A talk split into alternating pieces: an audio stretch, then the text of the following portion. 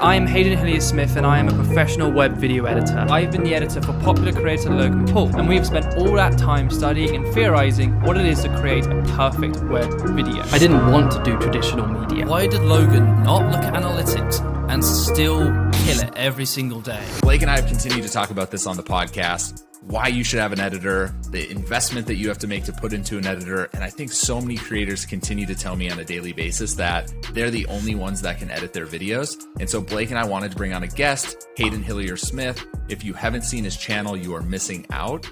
Blake, I'm so glad we finally have an editor coming on the show because this has been so highly requested. And I think Hayden is at the top of his game right now. Yeah, Hayden Hayden is for people that don't know, Hayden is the editor for Logan Paul uh, and has been with Logan for many many years now. And I think there's very few people that understand what goes into editing and just the YouTube algorithm, what makes a good video on YouTube better than Hayden. I think this conversation is one of the most interesting conversations we've had around just the inside baseball of what goes into a YouTube video. totally point. agree, and it's something a lot of creators have been asking for. Is like, can you bring on an editor? Can you talk about editing? So I think this is the next episode that you and I have been trying to get done for a while, and so I hope everyone enjoys. How did you even end up in this world? How did you end up, you know, even meeting Logan? Like, what does that story look like? Yeah, in 2017, Logan was like another mm. level of YouTube that we had never seen before. It was like daily mm. vlogs, 250 million views a month. On it was crazy. I've been on YouTube for pretty much like the second year it existed, and and so I'd always been a YouTuber, but always been so behind the scenes. But I always wanted to be a creator in a sense of like being the front man, being the personality, being the one in front of the camera. But I was still developing my personality. I wasn't quite confident myself. So I, I started to go behind the camera and actually ended up having a lot more fun there. And then there came a time when I was like, you know what? I want to be the biggest YouTuber ever. And then Logan also went, I want to be the biggest YouTuber ever. And then we somehow got connected, and, and both me and us went, should we be the biggest YouTubers ever? And then we started ended up working together because of that. Because I think just literally the, the first conversation me and Logan ever had was like, it's like as if the stars had aligned, is what he said. Uh, my sense of humor was very similar to his sense of humor. But then the true magic of it was we both come from very different uh, perspectives in life. You know, he's a Ohio boy who does sports, whereas with me, if if I kick a football, I'll end up in the hospital because I've fallen on my back.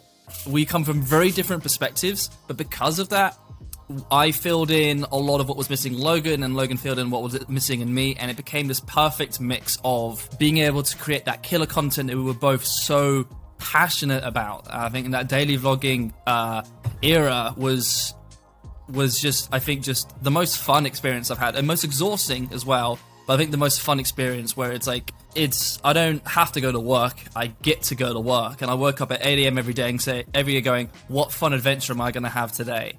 How did you deal with the stress of having to edit every single day for I don't even know how 400 plus days? It was yeah. like on autopilot. You guys were uploading every single day. So I'm guessing how it worked was he would send you footage at the end of his film day. You mm. would have to funnel through it and then edit a video if you were still in London, like what throughout the night. Yeah, and then send it to him in the morning. Yeah, it was what it was in. Uh, he would film his day in Los Angeles, and around, he'd finish it around eight nine p.m. and start uploading it onto Google Drive and then my computer will start automatically downloading it. And what that then meant is at 8 a.m. I wake up and it's just footage on my computer, just ready to go, and he's gone to bed. So he then wakes up 8, 9 a.m. on Los Angeles time, and I go, "Here's your video, off you go." And so there was just a constant flow.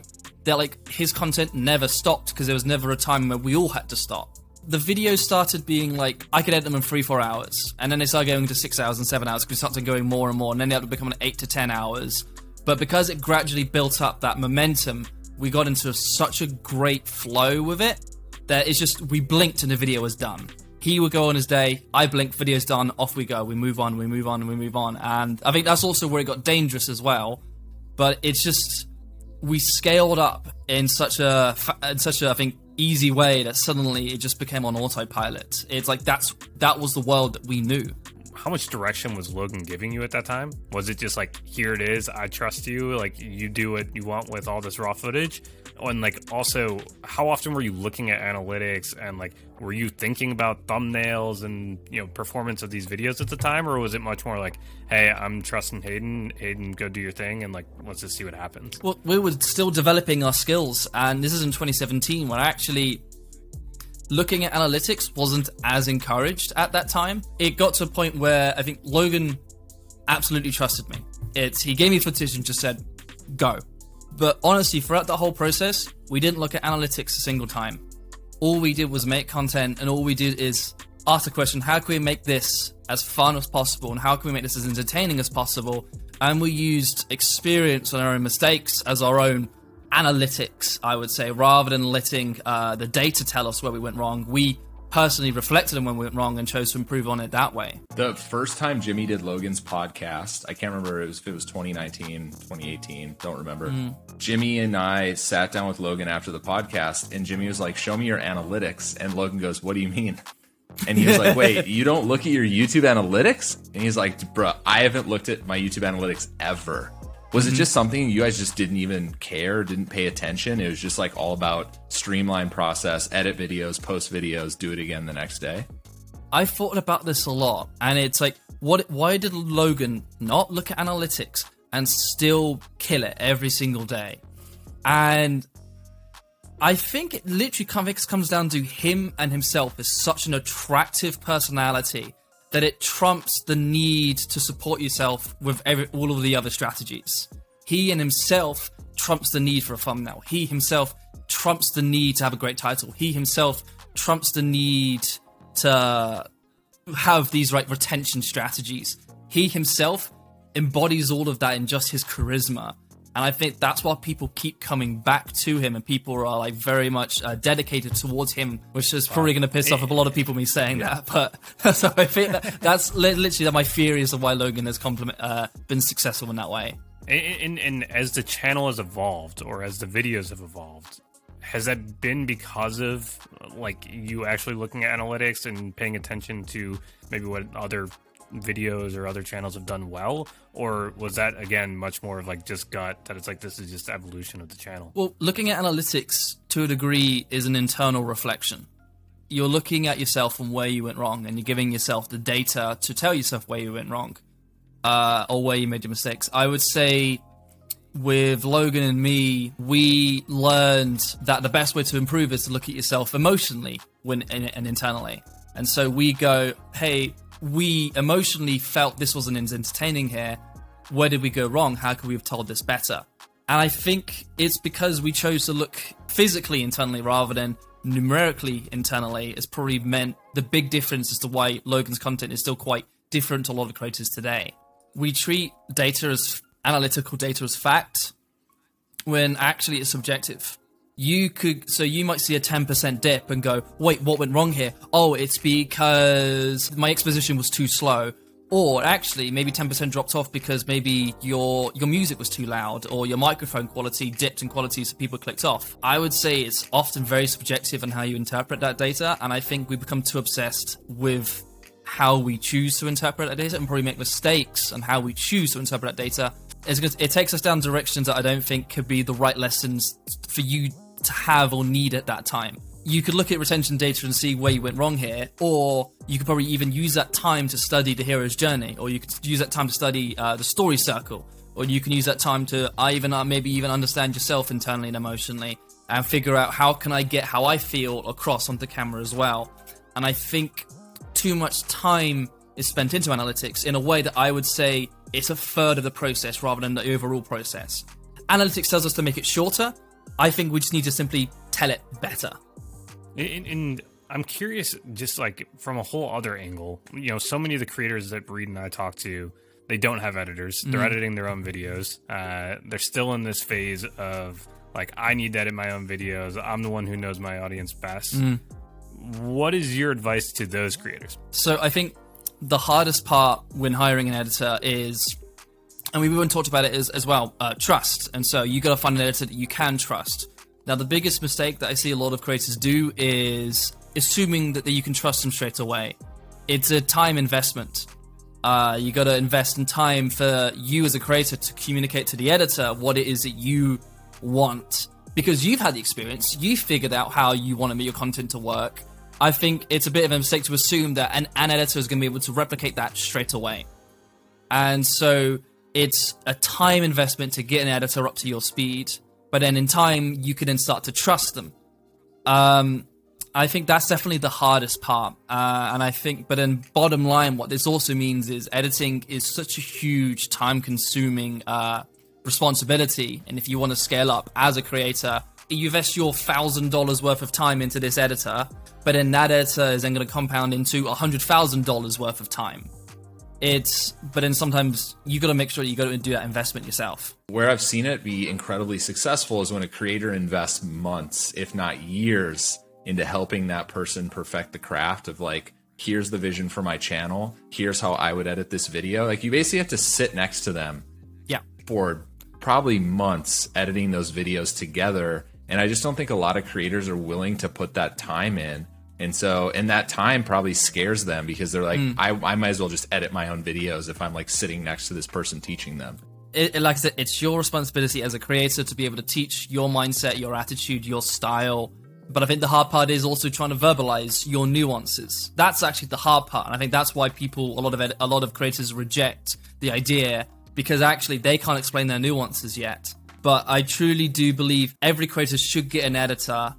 In fact, even so much, I like I'm I run a channel talking about editing, and I've literally hired an editor today to edit my videos because it's like I need to put more time towards something else. And I, I would say, but the part of the process is I'm gonna have to teach her, or not teach is probably the wrong word. I think I have to work with her to explain to her my nuances, my understanding of editing, my my ability of understanding feeling. There comes a point where the editing becomes the weakest point in your entire YouTube business if you, as a creator, are wasting a majority of your time editing it yourself.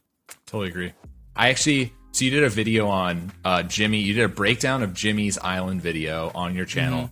I don't even know how many times I've sent that to a creator as just like a comp because so many people ask me, how does Jimmy edit or how does his team think about editing his videos?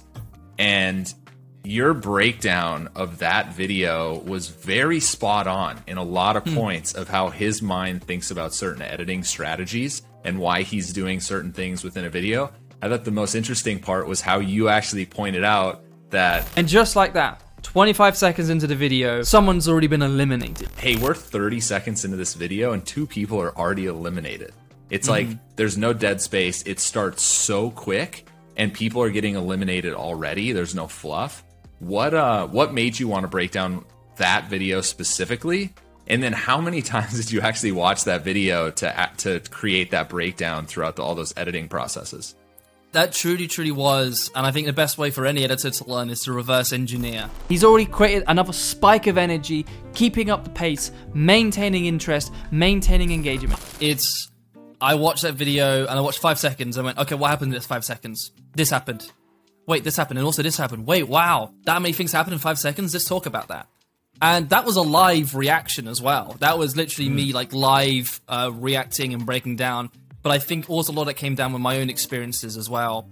It just literally thinking if you got an emotional response, you simply ask why. That then and those then came down to my own interpretations, my own understanding of uh, psychology and editing and storytelling as well. The best way of putting it, if you've watched a whole YouTube video, you watch right to the end, you ask yourself, wait, how did I keep my attention that whole time? Watch it again and reverse engineer what they did to keep your attention.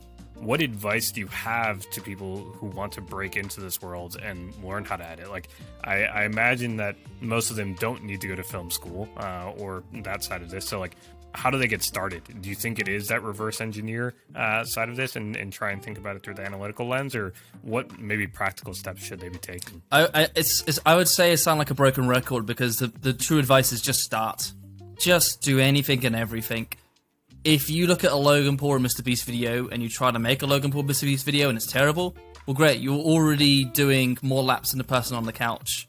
And now you can reflect on that video. What went wrong here? Okay, let me try again. Oh, what went wrong here? Let me try again. What went wrong here? Let me try again. What went wrong here? Let me try again. And suddenly you got 2 million subscribers. But you keep on trying and trying and trying and trying, and then suddenly you're going to surpass that expectation that you're wanting to get. And then you're going to create a new skill gap, and now you want to get that quality. And, uh, and I would also say that yes, uh, reverse engineer. Why was Logan Paul funny? Uh, why was Mr. Beast so entertaining? In time, without warning, it's, you're gonna you're gonna blink and be successful, and you won't even know how you did it. But now you know you got to keep going. Has your has any of your editing strategies changed as this like Zoomer audience has become so fixated on 10 second short form videos with TikToks and YouTube shorts. Like, has, has that like affected how you think about the the strategy and how you edit videos? Because everyone's mind thinks like, I just want a 10, 15 second video. Um, have you have you thought at all about that? Yeah, yeah, I've been down that rabbit hole a lot in, in personally this year. Uh, if Logan Paul's 2017 vlogs are posted today, they'll be the worst videos on YouTube. Uh, te- they they won't they don't work in what is a normalized YouTube content today. But this this is a brand new trend that I don't think any of us particularly saw coming. But I would also definitely say Mr. Beast probably was the one who saw it coming, and he was the one who probably pioneered this concept of aggressive aggressive content, is what I call it, or retention retention content. Aggressive content. yeah. tell tell with Logan's content, I'm, I used to be conscious of every minute. What did every minute do? What did every minute did it? Did it scale up? Did it progress? Did it change? It's now much more thinking far more every ten seconds. What did this ten seconds do? Did this ten seconds change? Did this ten seconds escalate? Did this ten seconds transform? Am I constantly taking them away, to constantly bringing them on this journey? Every five seconds, I would say, you have to have a reason to say to your audience, hey, I would like if you keep on watching my video. Please don't look anywhere else. Keep watching me. It's kind of, to a degree, begging. And mm-hmm. I have mixed feelings about that because by begging attention can diminish some quality moments that you might need to invest more time in because, uh, and I think there is some diminishing returns in constantly begging that's giving us less opportunity to get more uh, interesting uh, emotional content. And i think that's a bigger sacrifice i am witnessing with uh, attention aggressive attention begging content where it's we are losing a huge human element. Were it to a degree for me and I, I'm welcome for people to disagree it feels like a computer made them like it's like it feels like a bit algorithmic the way some content has to be presented today but it doesn't mean that I'm not uh, contributing towards it myself. If you can't beat them, join them. Is what I'm trying to say. it's super interesting of like when you do fully lean into the analytics side of this world where you acknowledge like hey average view duration click-through rate whatever uh, it's interesting of like what the the end result of that content is and how everything shapes or converges into a certain direction.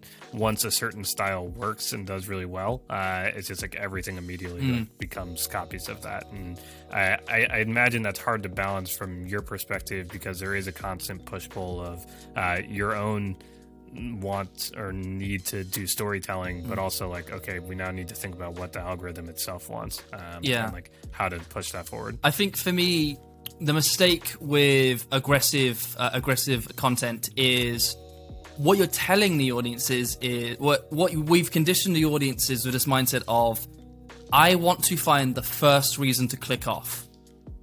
We by making this aggressive content, we've normalized that idea. Do you do that with Netflix? No, you sit on Netflix and you watch you watch Breaking Bad, you watch Squid, you watch eight hours of Squid's Game. And Netflix has conditioned us to sit down and watch an eight-hour movie, whereas YouTube is now conditioning us to tell us, "I don't want you to click off. Please don't click off." I think because of that, it's we have developed a viewer habit. Is probably my issue with it. That can be dangerous because you might spend a, like a lot of money or a lot of time making a really really good video, but if you didn't make that banging intro, no one's gonna watch. You didn't make that banging thumbnail, no one's no one's gonna watch. Where there was a time where I would go on YouTube and I'll watch short films or hour long fi- hour long films or these incredible cinematic experiences, and they can't exist on YouTube anymore. And I think that's probably why my issue that type of content has been lost because of how we've conditioned our viewers to watch our content. You're totally spot on. Um, Who, what creators do you think, or what creator do you think is the best, uh, has the best editing?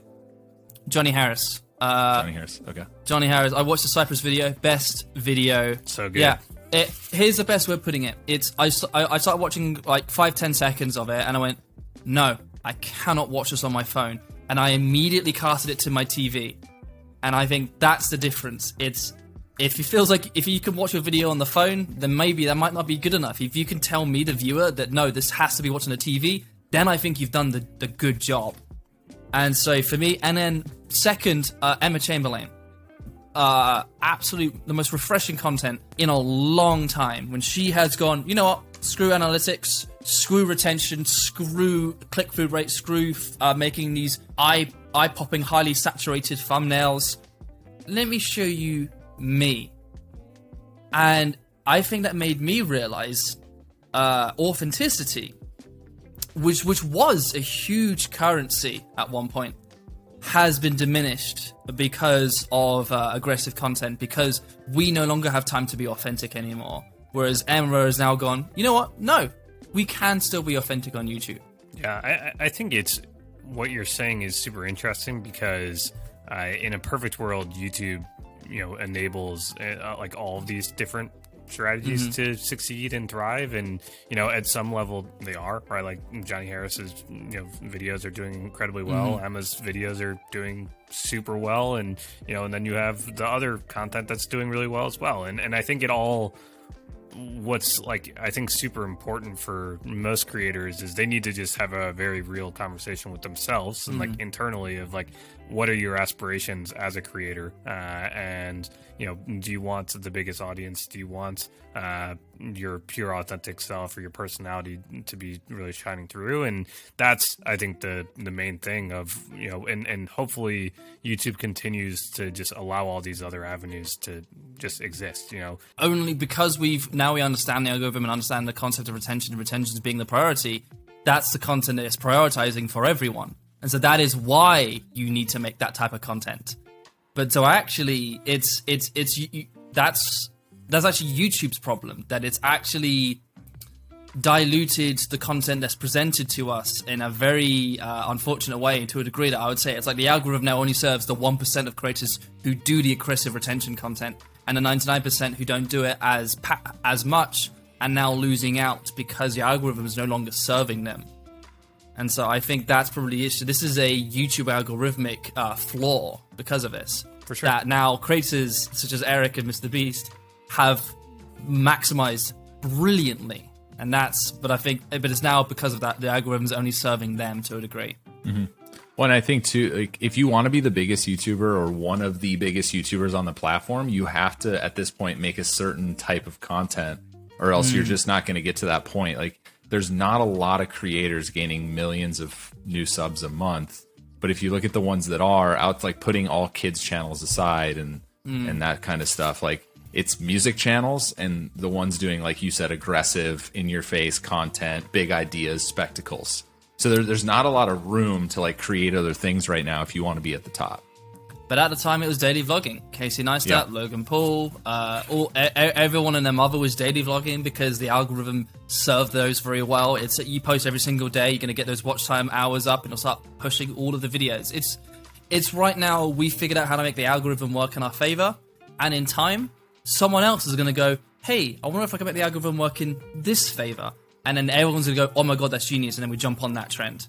It's this is a content cycle and it has the potential to change as it was like who no no huge YouTuber of daily vlogs anymore because the, uh, the, uh, the content trends don't demand that anymore, and so that is the current demand. And uh, as long as you as a creator can maintain consistency in adapting to change or even being the leader of change, totally agree well we appreciate you coming on I, I hope this was helpful to a lot of the creators that watched Yeah, and, and definitely go check out Hayden's channel. I mean, mm-hmm. it, it's incredible, and it, it's a really amazing inside look at how you know this world works. And I highly recommend checking it out. there's so many resources for aspiring creators right now that I that just didn't exist and your channel is at the top and I think if someone's not subscribed to it mm. I, I don't know what they're doing but they need to start watching your video breakdowns and everything else you do so well so thanks for uh, thanks for doing that for the community yeah, this is such a great conversation. I really,